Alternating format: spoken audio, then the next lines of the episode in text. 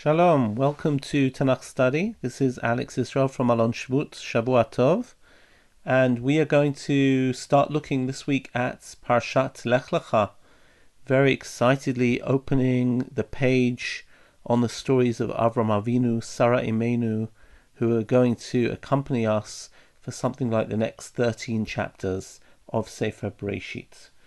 Vayom Hashem el Avram, Hashem said to Avram, Lech Lecha, מארצך וממולדתך מבית אביך אל הארץ אשר אראך. Go forth from your land, from your birthplace, from your father's house to the land that I will show you. Ve'escha legoy gadol, I'll make you into a great nation. Va'varechecha va'gadla shemecha ve'heye bracha. I will bless you, I will make your name great, and you will be a blessing. Va'avarecha mavarechecha u'mekalelecha aor v'nivrechu v'cha Kol mishpachot adama. Those who bless you will be blessed, those who curse you will be cursed, and through you all the nations of the Adama, of the world, will be blessed. Uh, before I say anything, I'd like to notice the, the idea here that we have the um, re- repetition time after time of the word bracha. We have here va'avaracha, bracha, mavarachecha, v'nivrachu v'cha kol mishpachot. Five times in just two psukim, the word bracha. And I think this is a contrast to everything we've seen so far in Sefer Bereshit, where so often we find there being a klala, a curse, and now we have blessing five times, fivefold. Um, we have a sense that the um, that the trajectory of Sefer Bereshit is changing and that things are moving up rather than down, this is indeed good news for us. Of course, the big question that everybody asks is why we have no significant background to Avraham Avinu. Uh, we're talking about uh, not like Noach, where we heard Noach ish tzadik tamim haya bedorotav. Noach was a righteous man. Moshe, we have all the stories of his birth and his young life before he is selected as a leader for Am Yisrael. Uh, other leaders like Shmuel, the prophet Samuel, Shaul, King Saul, David. Always we have backstory. What is the backstory on Abraham? Why is he chosen? Why him in particular? The Midrash tried to understand why Hashem chose Avraham. In some Midrashim, we see Avraham pondering and probing the heavens to see what drives the planets, the sun and the moon. Some of you might have read the Rambam's account of this, where he says everybody worships the sun, but what drives the sun, and why does the sun go away at night? Oh, if the sun goes away at night and the moon comes, the moon must be the god, but then the moon goes away in the morning and the sun comes out until he realizes there is a power behind them all. The most famous, of course, is uh, the Midrash about Avraham um, being appointed a priest in his father's um, idol factory or, or, or some sort of temple and that Avram smashes all the idols, and then somebody comes in and says, you know, his father comes in and says, why, why are all the idols smashed? And he says, well, the idols were fighting over the gifts that people were bringing, the korbanot that people were bringing, and his father says, don't be stupid, the idols can't do anything. And then uh, Avram launches into the psukim from Hallel, which talk about they have eyes but they cannot see, they have ears but they cannot hear. These midrashim are all there to explain that in truth, God did not find Abraham, but Abraham found God. And I'd say more than that. In a sense, they are saying that Abraham had already, even before God, appealed to Abraham Avraham had already left the mindset of Artzecha, Moladetecha, Beit Avicha. He had already left the way of thinking of his land, his town, his birthplace, and his family. He was just sort of waiting for God to give him the approval. Um, when Lech Lecha came, Avram was like, What took you so long? You know, I've been waiting for you. And they're all trying to explain somehow that Avraham found God. But I'd like to suggest that the pshat is different. Vayom Hashem el Avram lech lecha. The first command to Abraham is, of course, lech lecha, and um, in a sense, the last command to Abraham is also lech lecha. As we know from the story of the Akedah, he is given a very similar command. He is told there, Kach nait bincha et yichidcha she'ahavta et Yitzchak. Also there, three phrases, bincha, yichidcha, she'ahavta, getting more and more specific, just like Artzecha, Moladzecha, Ubeit Avicha, Et Yitzchak, Velech lecha el Eretz HaMoriah, V'haleu sham le'ola al achad harim asher omar elecha. Lech lecha, and also an unspecified location. On one of the mountains I will show you, just like here God says to him, Go to the land that I will show you, but gives him doesn't give him anything specific. Um, Lech lecha, Avram is always walking. Even geographically, he is constantly in transit. In this week's Parsha in Lech lecha, we're going to see him move from Mesopotamia to Shechem, to Beit El, down to the Negev and then Egypt, back to Beit El, and he ends up in Hebron. Later in next week's Parsha, we'll find him in Be'er Sheva, in Gerar, always moving, never setting down roots, constantly lechelcha, constantly in transit. And I'd say that this movement is also a movement of growth. It's a beautiful Sfat Emet at the beginning of the parsha, which talks about that a person is always meant to be mahalech. He was always meant to be walking, growing. Angels have one leg. They remain in place. They remain static. But human beings have the opportunity of growth. Hence, Chazal talk about Avram's ten tests. In this case, what we're really saying is that the pre-story is not critical. The question is, what happens now? Uh, by the way, Bereshit does tell us why Avram is chosen. Later on in Perek Yud Chet, Pasuk Yud Tet, chapter 18, verse 19, we get told, Ki Ativ, I know him, Leman Asher Yitzaveh et Banav, ואת ביתו אחריו, ושמרו דרך השם לעשות צדקה ומשפט. Avraham is a man of tzedakah and mishpat, righteousness and justice, or kindness and justice, this is exactly the point. The Tanakh waits till chapter 18 to tell us that. What we're interested in doing is watch Abraham walk into the unknown. El haaretz asher areka. And the fact that Vayelech Avram kasher diber ito Elohim that Avram went just like God told him shows us that indeed he is walking. We've seen people walking with God before. This is going to be the story of Abraham. We're interested in the way. This will be the starting point. And now we're going to see how Abraham walks, how Abraham grows. The Ramban even imagines him because he's told to go to the land which I will show you. But he, he doesn't have a pillar of fire and cloud before him. Abraham goes to this land and said, Is it here? To the next land, Is it here? Until he walks to the land of Israel, and God says to him, as we read in uh, pasuk zayin lezaracha etein et haaretz hazot, and then he knows that this is the land. The critical thing is lech lecha me artzecha u mi avicha. That Avram has to disengage. He has to rupture all his relationships with his birthplace, with his land, with his all the things that usually form our identity, our national identity, our town, our family, Beit Avicha.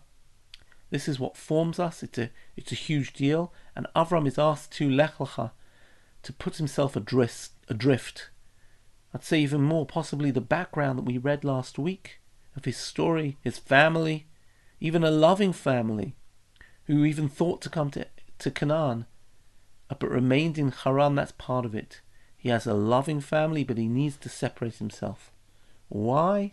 Ve'escha legoy gadol. Avram is going to create a new identity, a new nation, and this is going to be a, a, a blessing. Even though he's going to create a separate entity, he is also going to be adama, have an impact on humanity as a whole. And amazingly enough, because he is currently with a woman who we're told, Kara, Ein La Balad, she has no children, she is barren, he's told, I will make you into a Goy Gadol. You'll be, and Va'agadla Shemecha, the notion of Gadol, um, the he will be a great nation, his name will be great. This is quite, quite something. Um, all right. Let's, you know, I'll say one more word about Va'agadla Shemecha. We've just walked out of the story of Migdal Bavel, chapter 11, who wanted to be Naselanu Shem. They wanted to aggrandize their name. Here Avram is told, Va'agadla Shemecha. In other words, put it quite simply, it is not you who can make your name great, but only God who can make your name great. Avram is putting himself out there for God and this is Avram's beginning point. So the importance is not the past, the importance is that this is the starting point of a great history, and we're going to have to see how Avram grows through all of his experiences and how his experiences test him. Let's keep reading. Pasuk Dalad. Vayelech Avram ka'asher diber Hashem. Avram went as God had told him. Vayelech ito Lot. At this point, we see Lot as being a full partner. God, uh, Lot went with him in the same way as he went in fulfillment of God's words. Vayelech ito Lot. Avram ben chamesh shanim v'shivim shana b'tzeito micharan. Avram was 75 when he left Haran. Vayikach Avram et Sarai ishto. He took his wife Sarai, ve'et Lot ben Achiv, ve'et kol ruchusham asher achashu, ve'et hanefesh asher asu b'charan, vayitz'u lalechet arza Canaan, vayavo arza Canaan. Avram took Sarai, his wife, and Lot, his nephew, and all of the possessions that they acquired, and all the slaves that acquired in Haran, and they set out for Eretz Canaan, and they came to Eretz Canaan. Notice, Vayelech Avram Kashedi Elav Hashem is the fulfillment of Lech Lecha. And this pasuk, Vayikach Avram et Sarai Ishto, is the fulfillment of chapter 11, verse 31, where Terach previously had intended on going to Canaan, but hadn't made it there. As we've already mentioned, Terach went for all sorts of other reasons, but Avram is going with God's um, instruction, and that is why he makes it all the way to Canaan. Ve'avor Avram ba'aretz. Avram went into the land ad makom Shechem, to Shechem. Shechem was always the entrance point to the land of Canaan. We find that it's the place that Avram first stops off and it's also the place where Yaakov comes to when he first comes in from Mesopotamia. It was sort of a hub, it was an entrance point to the land. ויעבור אברהם בארץ עד מקום שכם עד אלו מורת, אלו מורה והכנעני אז בארץ. The Canaanites in the land. It's already got other people in it.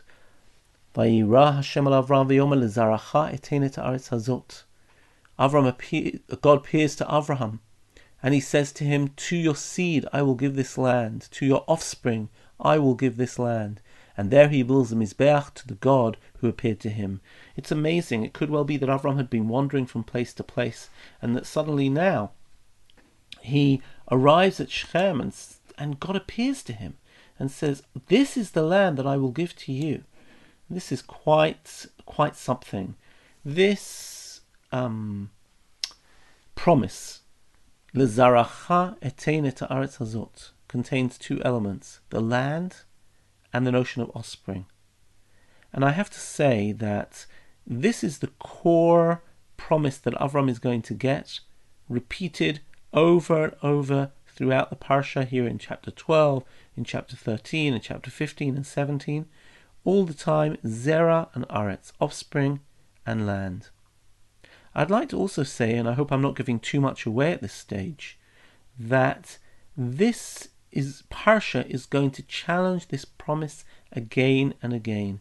In the next story, we're going to see how there is a severe famine in the land. Well, what sort of a land is that? His wife is taken from him. Well, how then is he going to have Zerah? How is he going to have offspring?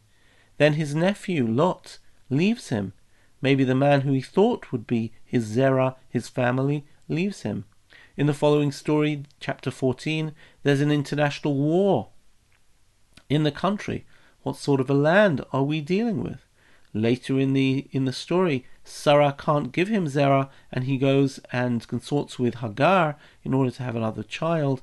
But Hagar doesn't really want to stay with the family. Again, what is going to be the status of his Zerah? So this promise, this wonderful promise, Lezaracha etenet aretz hazot, is going to be thrown into question in almost every chapter of this story, and I think that is really part of the central drama of Parshat Lech Lecha. Vayatik Misham, he has been in Shechem, he's heard this prophecy and made a Mizbeach as a response. Vayatik Mishamahara, he then moves on from there to the hill lands, Mikedem Beit El, on the east side of Beit El, Vayeta Holo Beit El Miyam Baha'ai Mikedem, he pitches his tent with Beit El, on the western side and Ai on the eastern side. Vayiven Sham Mizbeach Lashem. He makes another altar to God. Vayikra b'shem Hashem, and calls out in God's name, Vayisa Avram, haloch v'nasoah hanegba, and keeps on moving to the south. What is Avram doing in these different places? We've now seen that he builds an altar in Shechem, he builds an altar in Beit El, and what is this calling out in God's name? Here I want to bring two different interpretations or two different explanations. Rashi sees him going to these different places almost as a premonition of the future. For example, he says when we're talking about um, Shechem and Elon Moreh, he says he goes there to pray for Bnei Yaakov, who will later fight in Shechem in the story of Dinah. He goes to visit Elon Moreh to he that God showed him Har Grizim and Har Eval, where Am Yisrael would make the covenant with them um, in the time of of Yehoshua. In this um, way of looking at things, Avram is a prophet, and God is giving him sort of a virtual tour. He's got his Google glasses on. He's seeing all sorts of future events at the site that he is experiencing, and then somehow is a, a praying for the future, affecting the future, having some sort of vision of the future. And this is a very um, interesting view of God showing up on the land, where he's very cognizant of uh, the future legacy that is going to happen to his children. I have to say that this is a, a lovely midrashic idea, but I don't think this is the pshat, and I'd prefer to go in the direction suggested by the Radak and the Ramban, where they claim that when he went to these places, it, he he is somehow trying to spread faith in God. Notice he doesn't go into the cities himself. He comes under Makom Shechem, he stays outside the city, and the same thing with Beit El and Ai. He pitches his tent between Beit El and Ai. The Radak says um, that there he called in the name of God. He called the inhabitants of the of the of the hill country that they should come to him Mizbeach, and he showed him showed the people around there the Mizbeach that he had built and and, and exposed to them his belief in God. Um, the Ramban also suggests he came to a new place who had maybe not even heard of monotheism, and he wanted to ex- express the name of God to them, and that is Vayikra B'Shem Hashem. Um, that is what he is. He is doing, and uh, we we really do wonder what Avram is doing in all of these places. But I think this is a a very reasonable explanation as to why he is outside the cities, why he builds a mizbeach in all these different places, and why he continues to travel to spread God's name. Vayivin Shamizbeach Hashem. He made an altar to God. Vayikra b'Shem Hashem. He called out in God's name. Uh, so, so this is a fascinating image about what Avram is doing in the land. We're now going to follow Avram in a situation of famine as he goes down to Egypt. There was a famine in the land. Vayered Avram Mitzrayim el. Avram went down to Egypt to sojourn there, not to dwell there, but to sojourn there for a short amount of time. Ki chaved. Because the famine was severe. When he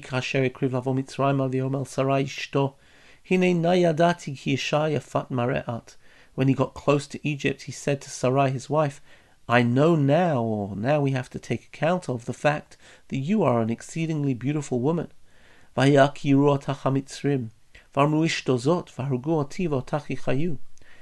And when the Egyptians will see you and know that you are my wife, they're going to kill me and keep you alive. Say you are my sister. So they will um, be good to me on your account and will leave me alive. And we know the rest of the story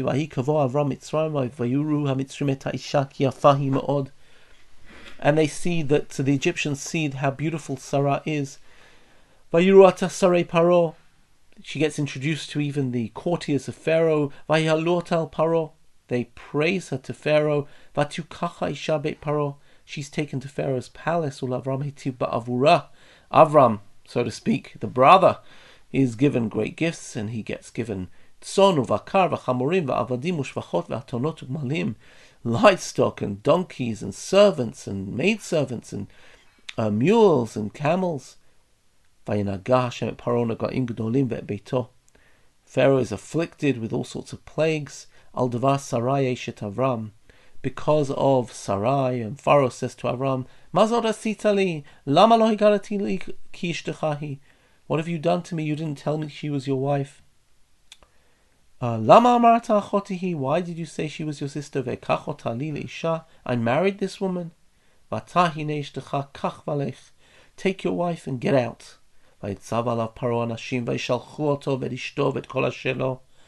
Paro sent men, expelled them, his wife, and everything that he had. Quite a story. How are we going to relate to this story? I'd like to start with the approach of the Ramban, who is exceedingly critical of Abraham and his behavior in this story. And he says, V'daki Avraham avinu chata chet gadol bishkaga. Abraham admittedly went down because of the famine, but inadvertently he sinned greatly. Shehivi ishto hatzadeket avon pachado pen yaruguhu um, he was so afraid that he'd be killed, he put his wife into a compromising situation.